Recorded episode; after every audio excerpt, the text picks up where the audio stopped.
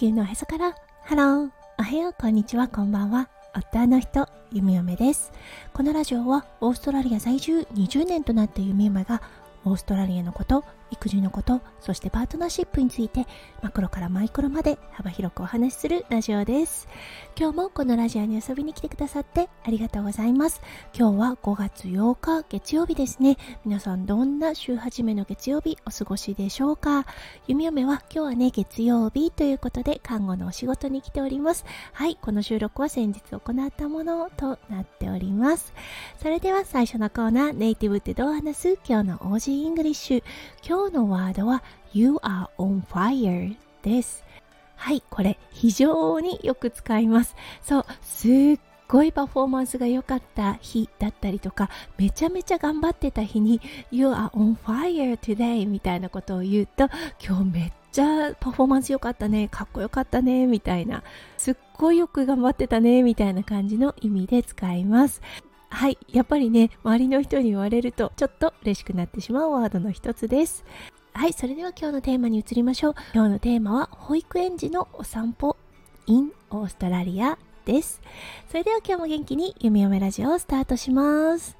はい、先日ありがたいことにリスナーさんの一人からね、ご質問をいただいていました。はい、その質問だったんですが、外国の人が幼稚園児の子たちが外でお散歩をしているのを珍しそうにカメラに収めていたのを見たことがあります。これはオーストラリアではどんな感じなの？っていうようなご質問を受けました。はい、そう言われてみたら確かに日本に帰った時、息子くんと同じぐらいの年の子たちがね、あの、お外を先生と一緒に歩いていたのを見かけました。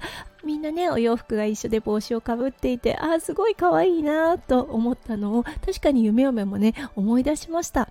うん、そしてねあれ？オーストラリアはどうかなって思った時に確かにあることあります。ただね毎日ではないんですね。そうスクールエクスカーションと言われていてて学校の遠足の一環で外に出るという機会はあります。どうでしょうね？1ヶ月に1回あるかないかというような感じだと思います。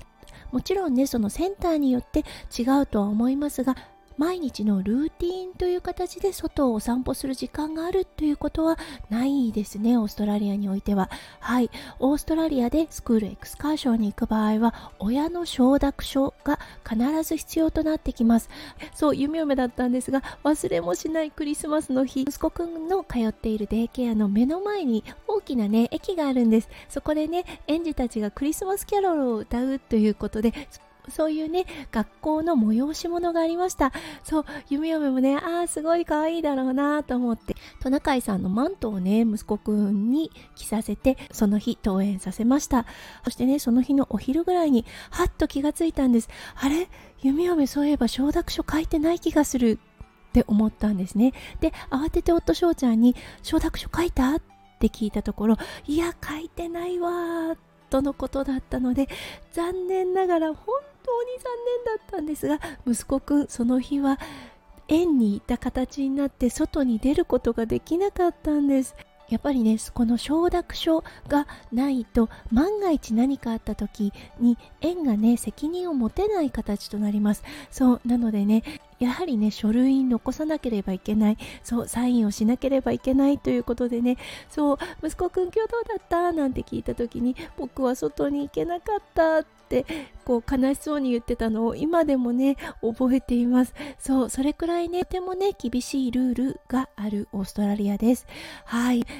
そう考えるとかえってね日本のシステムってすごいなとも思います。そうもちろんね先生が前と後ろにはついているとはいえ園児さんたち何人ぐらいでしょうか？だいたい6人とか7人とかいるのかな？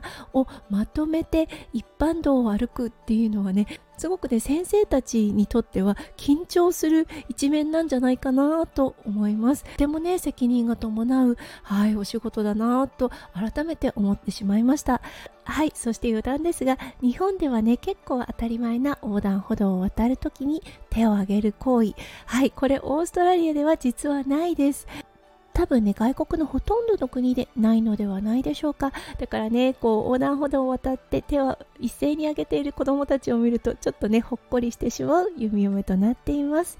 はいということで今日はねありがたいことにご質問をいただいたのでそのご質問にお答えさせていただきました。今日も最後まで聞いてくださって本当にありがとうございました。皆さんの一日がキラキラがいっぱいいっぱい詰まった素敵な素敵なものでありますよう弓嫁心からお祈りいたしております。それではまた明日の配信でお会いしましょう。地球のおへそから。ハロー。弓嫁ラジオ。弓嫁でした。じゃあね。バイバイ。